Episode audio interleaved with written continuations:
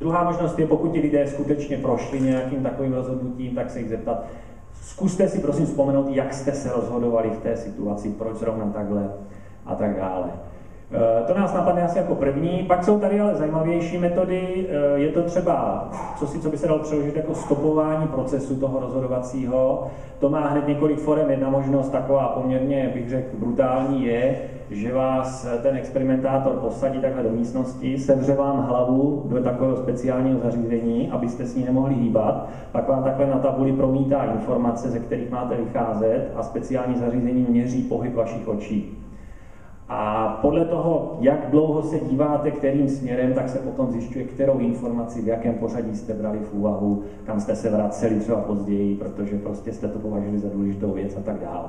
Takže e, neptáme se vás, jak se rozhodujete v tu chvíli, ale eh, jak si zaznamenáváme nějakou stopu toho vašeho rozhodování a snažíme se z té stopy potom vydedukovat, eh, co se vám asi tak dělo v hlavě tohle je podobná záležitost. Verbální protokol zase spočívá v tom, že vy se rozhodujete a máte za úkol mluvit na hlasu toho. Cokoliv vás napadne, prostě eh, to, co vám probíhá hlavou, tak jenom opakujete na hlas. Nemáte to nějak vysvětlovat, nic takového, prostě jenom eh, verbalizovat to, co vám běží hlavou. To jsou potom takové útržky půl věty, pak sedí ten experimentátor s hlavou v dlaních dny a dny a, a snaží se to analyzovat ty vaše záznamy a dedukovat z toho, co se asi tak dělo eh, v té vaší hlavě. Pak eh, možná úplně nejzajímavější metody jsou ty metody na těch krajích celé tohohle schématu. Jedna možnost, taková, bych řekl, velice důvtipná, je substituční nebo strategická metoda. To znamená, že já si vás pozvu, já vám ukážu ten rozhodovací problém a řeknu, a teď mě prosím vás nadiktujte, jak ho budete rozhodovat. Takže vy ho ani nerozhodujete dokonce ten problém, vy se na ně jenom podíváte a rovnou mě řeknete, no tak nejdřív se podívám na tohle, to vynásobím tímhle, pak to srovnám s tímhle, pokud je to větší, tak pak udělám tohle. Čili vy prostě, já jako výzkumník vlastně mám hrozně málo práce, protože jenom napíšu si to, co jste mě právě řekli. A naopak hroznou práci máte vy, protože si myslím, že ve spoustě situací předem odhadnout, jakým způsobem se budu rozhodovat, co všechno vemu v úvahu, v jakém pořadí a tak dále, není žádná legrace. Takže je otázka pak ty výsledky jestli jsou úplně spolehlivé ve všech, zejména v těch složitějších situacích. No a zajímavá věc děje i na tom druhém extrému, eh, to znamená simulační metoda, kde vlastně já si naopak vůbec nikoho nepozvu do místnosti, já si to rozhodovací pravidlo nějakým způsobem sám sestavím, tak si řeknu, jak by asi nějaké mohlo vypadat, a pak se snažím ho vložit do nějakého simulovaného prostředí a snažím se dívat, jak by člověk, který používá tohleto pravidlo, jak by prosperoval v tom prostředí. Jestli by tam nezahynul z hlediska nějakého kritéria, jestli by naopak třeba dokonce jak si, eh, byl na tom líp než ostatní. Čili eh, já simuluju chování toho pravidla v nějakém darwinovském smyslu eh, v tom prostředí a, a snažím se zjistit, jestli je přežití schopné. To rozhodovací pravidlo a tím pádem samozřejmě ten, kdo ho, kdo ho má v hlavě, kdo ho používá. No a obecně teda platí, to jsem tady přičinil tuhle tu šipku, že na jednu stranu tyhle ty metody, co jsou vlevo, jsou velmi jemné, no tak relativně jemné, z hlediska toho, jak já s vámi zacházím jako se svými subjekty, s účastníky těch pokusů, moc vás neobtěžuju, ale na druhou stranu ty informace, které od vás získávám, jsou relativně útržkovité, nejasné, a hrozí tam potom, když já to dávám dohromady někde ve své kanceláři, hrozí, že eh, se dopustím různých eh, jaksi posunů, protože se musím nějak interpretovat to, co jste mě řekli, nebo to, co eh, bylo vidět někde tady v těch metodách stopování.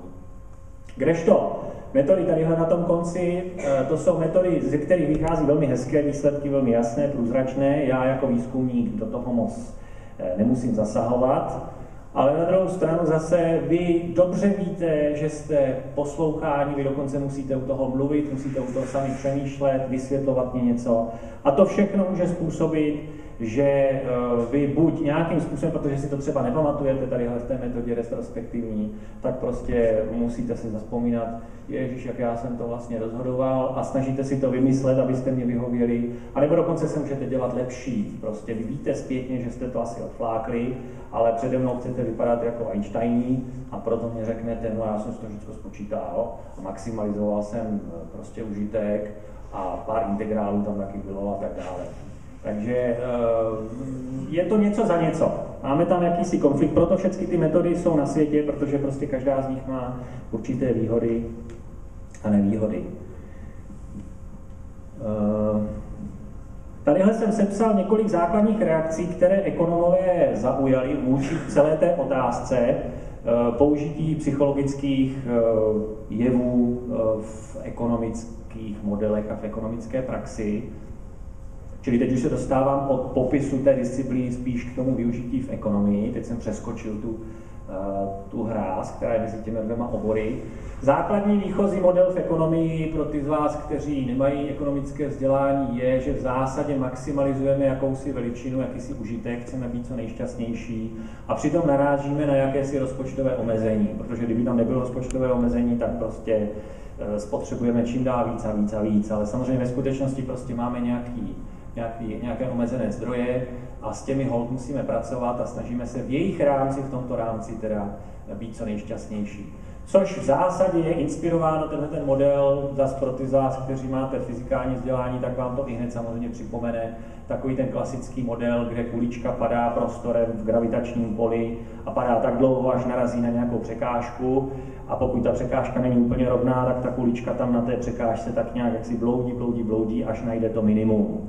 Takže samozřejmě úloha najít minimum v té fyzice minimální potenciální energie je jenom s opačným znamenkem úloha najít maximum užitku, takže ty dva modely jsou si velice podobné.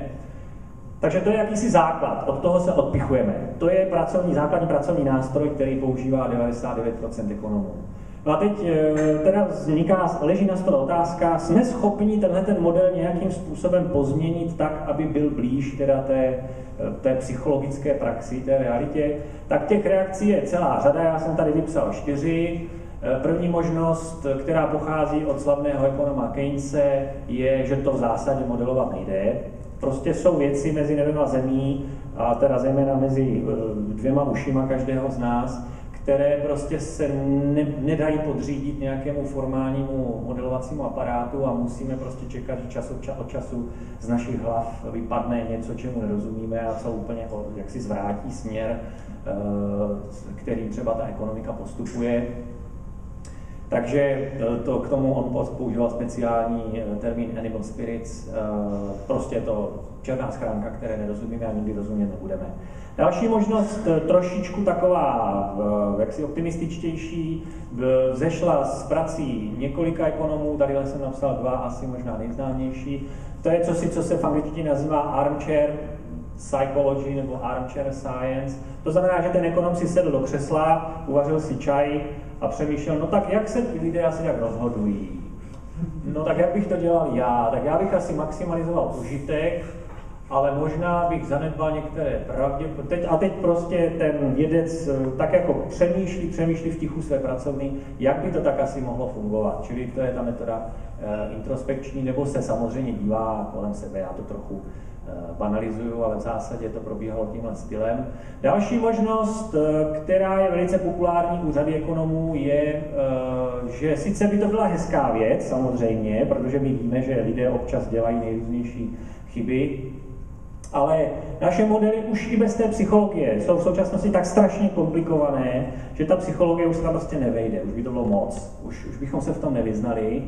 A navíc teda, eh, jakkoliv víme, že čas od času se to stává, že lidé prostě udělají nějakou chybu, tak málo kdy ty dopady jsou zásadní. Málo, kdo, málo kdy uděláme všichni stejnou chybu ve stejnou chvíli a málo kdy je to v nějaké zásadní záležitosti. A pokud to uděláme, tak je to, pokud se to stává, což se může stát, teď asi možná jsme něco takového možná viděli v některých fázích třeba té krize, tak je to tak strašně málo často, že ta empirická data jsou hrozně chudá a není možno z toho uvařit nic, na čem by se tak nějak dalo, dala stavět solidní věda.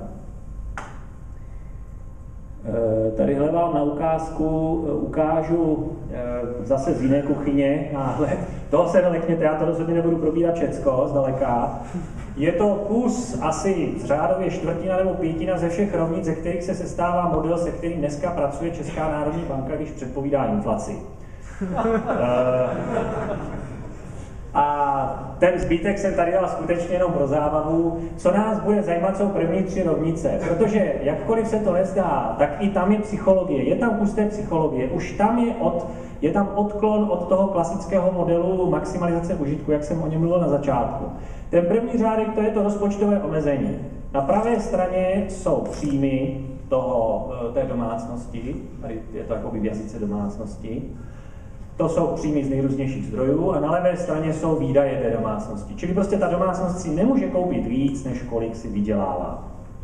To, ta první rovnice neříká nic víc. Ta druhá rovnice, to je ta maximalizace. My maximalizujeme užitek, maximalizujeme tu naši spokojenost, ten náš příjemný pocit. Eh, a max v zásadě má dvě složky. Tahle ta celková, to celkové U, ten celkový užitek má dvě složky. Tahle ta druhá složka, to je užitek z, z volného času. L je, kolik pracujeme, takže 1 minus L je, kolik máme volného času. Takže tahle ta druhá část celého toho výrazu nám říká, eh, že čím víc máme volného času, čím méně pracujeme, tím jsme víc happy. To je ta druhá část, ale nás teď bude zajímat hlavně ta první, která ukazuje, že ve skutečnosti ten celkový užitek toho té domácnosti závisí sice na spotřebě, C je spotřeba, C je to, co si kupujeme, zboží, služby, to, co nám fyzicky dělá radost, ale to není úplně všechno, je tam ještě právě tenhle ten druhý faktor, který jakoby ubírá z toho celku. Čili my nemáme radost jenom ze samotné spotřeby, my máme radost jenom z té spotřeby, která přesahuje tuhle tu úroveň. Tu úroveň H. A ta úroveň H, tady když, to je ta třetí a poslední rovnice, se kterou vás budu otravovat, ta je v zásadě daná naší spotřebou v minulém období. CT minus 1. Takže ten model vlastně říká, eh, nebo se snaží tímhletím jednoduchým způsobem napodobit to základní pozorování, které v celku už dneska slušně zakotveno ve všech těch studiích psychologických. A to sice, že člověk nehodnotí eh, ty výsledky svého rozhodování absolutně, to by bylo to C, unblock, ale jenom tu část, o kterou se to liší oproti minulosti, nebo obecně oproti nějakému základu, oproti nějakému benchmarku. To byly ty boty, jak se vám říkal. Že máte nějaké boty jako benchmark, to by bylo řekněme to háčko, a vy už se jenom ptáte, jak se liší přínosnost těch nových bot oproti těm stávajícím, které máte jako základ. Tady v tom případě je to háčko, protože to je habit, to znamená, že vy máte, vy jste zvyklí, vy jste na tohle to jste zvyklí a ten váš užitek z té spotřeby bude kladný pouze v případě, že kupujete víc, než na co jste byli zvyklí z minulosti. Takže vidíte, že i v tomhle odpudivě komplikovaném modelu se přece jenom jakési stopy té, té psychologie nacházejí. Není to úplně jenom primitivní ekonomie v takovém tom klasickém smyslu e, rozpočtové omezení a maximalizace užitku e, jak si sama o sobě, ale je tam, je tam prostě nějaká stopa psychologie. No ale teď si představte, že přijdete za ekonomem, který pracuje s tímhle modelem, jak říkám, to je asi čtvrtina nebo pětina těch rovnic, tady by to pokračovalo dál a dál. A vy mu řeknete, helejte, tadyhle, vy máte málo té psychologie. Já si myslím, že by tam ještě mělo být pokřivené vnímání těch minulých výsledků. To znamená, dejte sem ještě jeden koeficient, který minimálně jeden teda, který by nějakým způsobem zachytil uh, to pokřivené vnímání. A teď vy to máte do budoucnosti, tady to Ečko, to je očekávání, expectation. Čili vy vlastně se díváte, vy když se rozhodujete, když maximalizujete ten užitek, tak se díváte do budoucnosti, dokonce do nekonečné budoucnosti, nekonečně období dopředu. No tak to znamená, že vy vlastně dneska hodnotíte to, co vás čeká v budoucnosti. Tam taky nastávají problémy podle psychologických studií. Dojde tam další dva koeficienty, které by nám ukázaly, že vlastně v současnosti my to vnímáme pokřiveným způsobem. Tak e, sami vidíte, že prostě ten model už tak, jak dneska existuje, tak je tak strašně komplikovaný, že každá další takováhle vsuvka, byť se nám zdá jednoduchá, má, tak ho ještě dál zase zkomplikuje, jednak technicky, abychom rozuměli, co na, všem, co na čem záleží, jak ten model funguje, ale hlavně empiricky, protože vy byste pak museli za každý ten eh, obecný koeficient, který byste navrhli, byste museli najít nějaké čísilko, vy byste to museli někde nějakým způsobem změřit, jak teda ten efekt funguje. A ta psychologie rozhodování dneska rozhodně není tak daleko, aby byla schopná říct, tak jestli tam chcete dát pokřivené vnímání budoucích výsledků, tak ten koeficient kappa by měl být zhruba žádná celá tři nebo něco podobného. To prostě zdaleka eh, v té fázi není, takže bohužel eh, toho plyne taková ta veliká opatrnost ekonomů k tomu, aby do svých modelů e, zahrnovali to, to, na co se přišlo v tom zkoumání e, rozhodování v té psychologii. No nicméně našli se ekonomové, kteří e, nějaké aplikace dělali, e, už bych řekl zhruba od 90. let to začalo, já jsem to tady nazval zase trošičku možná e, jaksi přehnaně, ale abychom viděli ten základní tu pointu, že jsou zbrklé, protože ve skutečnosti, jak vám ukážu zápětí, e, spousta těch, mm, těch výsledků, které už máme, které byly publikovány, a to i často v poměrně prestižních časopisech, tak mají nejrůzněji za sebou jaksi pod sukněmi, je tam spousta problémů, které z hlediska ekonoma způsobují, že vlastně ty psychologické výsledky jsou do značné míry nepoužitelné. A to je vlastně ta třecí plocha, tenhle slide je teda věnovaný přímo té třecí ploše mezi psychologií a ekonomií, protože když přišli ekonomové a řekli, poslyšte, vy tady zkoumáte to rozhodování, to nás docela zajímá, my bychom to možná i v těch modelech občas někde využili, tak se zjistilo, že prostě z hlediska standardů, které by si představovali ty ekonomové, ty psychologické pokusy eh, v řadě případů selhávají. Já tady asi všecko nebudu jmenovat, Špatná motivace, uh, úplně jednoduše, uh, tam ten problém je podle mě celku jasný. Já jsem tady před chvilkou tvrdil, že uh, ten pokus OSN je o tom, představte si, že byste byli v nějaké důležité situaci tam byste to číslo potřebovali. Ale dneska vy tady nejste v důležité situaci. Vy tak maximálně můžete mít ostudu, pokud jste se přihlásili a ve skutečnosti to číslo je jiné, ale já ho neznám a mám podezření, že většina z nás to číslo nezná, takže, takže ta ostuda tady byla minimální, takže v podstatě to číslo jste mohli úplně střelit od boku. A výsledek toho pokusu našeho dnešního tady je prakticky bezcený. Ta čísla já bych prostě nikde eh, minimálně v ekonomickém časopise rozhodně neudal. A dneska už asi ani v tom psychologickém, i když jsou nadále, jsou tady veliké spory Jestli já vám mám rozdávat peníze, jiný když to řeknu jinak, tak ekonom říká, vy musíte těm, peněz, těm lidem rozdávat peníze za správné odpovědi a nedávat jim peníze za špatné. Aby ten člověk skutečně cítil ten tlak, že když to řekne špatně, tak si prostě nevydělá, když to řekne dobře, tak si vydělá. Nebo se rozdávají čokoládové tyčinky, pokud eh, těmi eh, subjekty jsou studenti, tak se jim rozdávají kredity na vysokých školách a tak dále ale musí to být prostě něco, o co ti lidé stojí, aby fakt jak si, si dali tu práci a přemýšleli o tom chvilku. A ne, že jenom tak řeknou, mě to je úplně jedno, a eh, tam mě to žádný vliv mít nebude a tak dále. Či to je debata o špatné motivaci, eh, nevhodná komunikace, ukázaly se nejrůznější efekty, kdy ti lidé si vlastně nerozuměli, ten experimentátor zadal ten pokus, ale ti lidé ho chápali jinak. A zase přišli ekonomové i teda psychologové, musím říct, v té modernější době, kteří upozorňovali, přátelé, tady došlo k hlubokému nerozumění. Ten experimentátor vnímal tu situaci úplně jinak než ten subjekt. Uh, takže to je další problém. Nepravdivé instrukce, tady bych se možná vrátil k tomu pokusu OSN. Já jsem vás trochu podvedl, a chtěl, jak už jsem jak si uh, předeslal, chtěl jsem vás podvést ještě víc, ale prostě tady došlo ke zmatení kupiček. Já mám ve skutečnosti tři ty kupičky.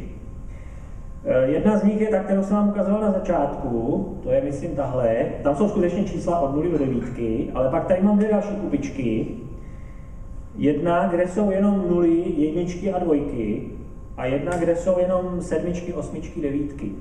A vtip je v tom, že když já nechci, protože v tom pokusu OSN je potřeba získat skupinu, která má nízké vylosované číslo a skupinu, která má vysoké.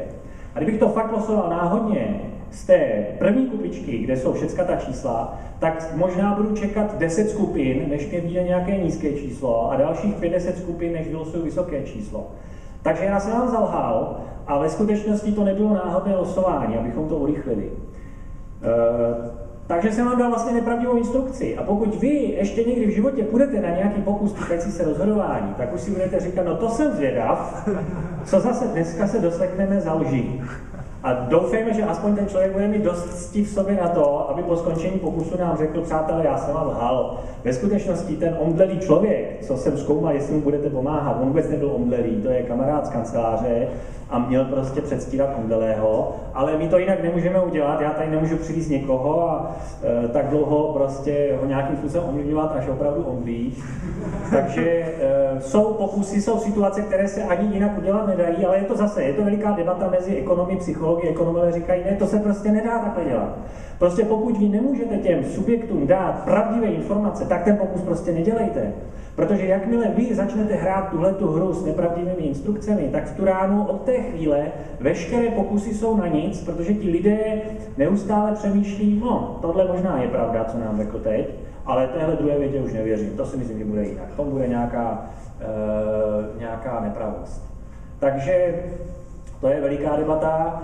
A další debata veliká je ohledně replikací. Zase třeba u tohoto pokusu, eh, my jsme to dělali jednou a ekonom by řekl, vy ten pokus musíte udělat desetkrát třeba, nebo dvacetkrát, aby, aby ti lidé si na to zvykli, na tu situaci, aby pochopili zhruba o čem to je a teprve potom z těch posledních kol můžete dělat nějaké závěry. Zase je to veliké, velice sporná záležitost. V ekonomii, v ekonomické praxi samozřejmě spousta situací, kde my přicházíme opakovaně do té situace. Investor na burze prostě den co den zkoumá ty akcie, takže skutečně tam je to opakování. Ale jsou jiné situace, když si kupujeme dům, řekněme, nebo scháníme zaměstnání, do kterých se dostaneme jednou za x let. Takže tam, tam možná má něco do sebe, když děláme pokusy, kde prostě není replikace a kde se díváme hned na, tu, hned na ten první váš jaksi eh, vstup na tu první odpověď. No, co bych to byl za ekonoma, abych teda neudělal nějakou prognózu, takže na závěr si dovolím eh, prognózu, která si není úplně eh, pozitivní nebo optimistická, ale tak vychází z toho, jak jsem na ty věci nahlédl za ta léta už. Myslím si, že to nenormativní rozhodování se bude v ekonomických modelech více objevovat, objevovat až poté, co bude vyčištěna metodika, čili až se tyhle ty spory vyřeší, až ti lidé skutečně budou dostávat dost peněz na to, aby byli prostě motivovaní skutečně přemýšlet o těch věcech a tak dále, až se jim nebude lhát a podobně. Ale to bohužel nestačí, poté je potřeba vzít celý ten balík pokusů, co se zatím udělal už řádově od 60. let, nebo jak dlouho se ty pokusy už dělají, a z toho balíku vyházet všechno, co je založeno na té špatné metodice a prostě udělat to celé znova s tou správnou metodikou, aby skutečně jsme měli spolech, že ty věci jsou uh, získány správným způsobem. A i potom se obávám, že prostě v té ekonomii, jak jsem vám ukazoval předtím, uh, tyhle efekty budou nějakým způsobem zahrnuty jenom v případě, že hrají relativně často relativně velkou roli, což v mnoha oblastech prostě není a není tam přítomna silná reflexivita, čímž myslím to, že eh, třeba zrovna na té burze, jakmile přijde nějaký ekonom nebo psycholog s nějakým pozorováním, které ukazuje, že tam jsou nějaké pravidelnosti a dá se na tom vydělat, tak tu ránu na té burze samozřejmě je spousta chytrých lidí, kteří jsou jednou nohou v akademické sféře a sledují tyhle ty věci. A kdyby náhodou někdy něco takového se ukázalo, tak hned toho využijí a v zápětí ten trh se začne chovat zase jinak samozřejmě, protože prostě už to bere v úvahu, to, co, na co jste přišli s, s velkou slávou. Takže můžete víceméně začít zase od začátku, protože prostě pravidla hry se změnila tím pádem.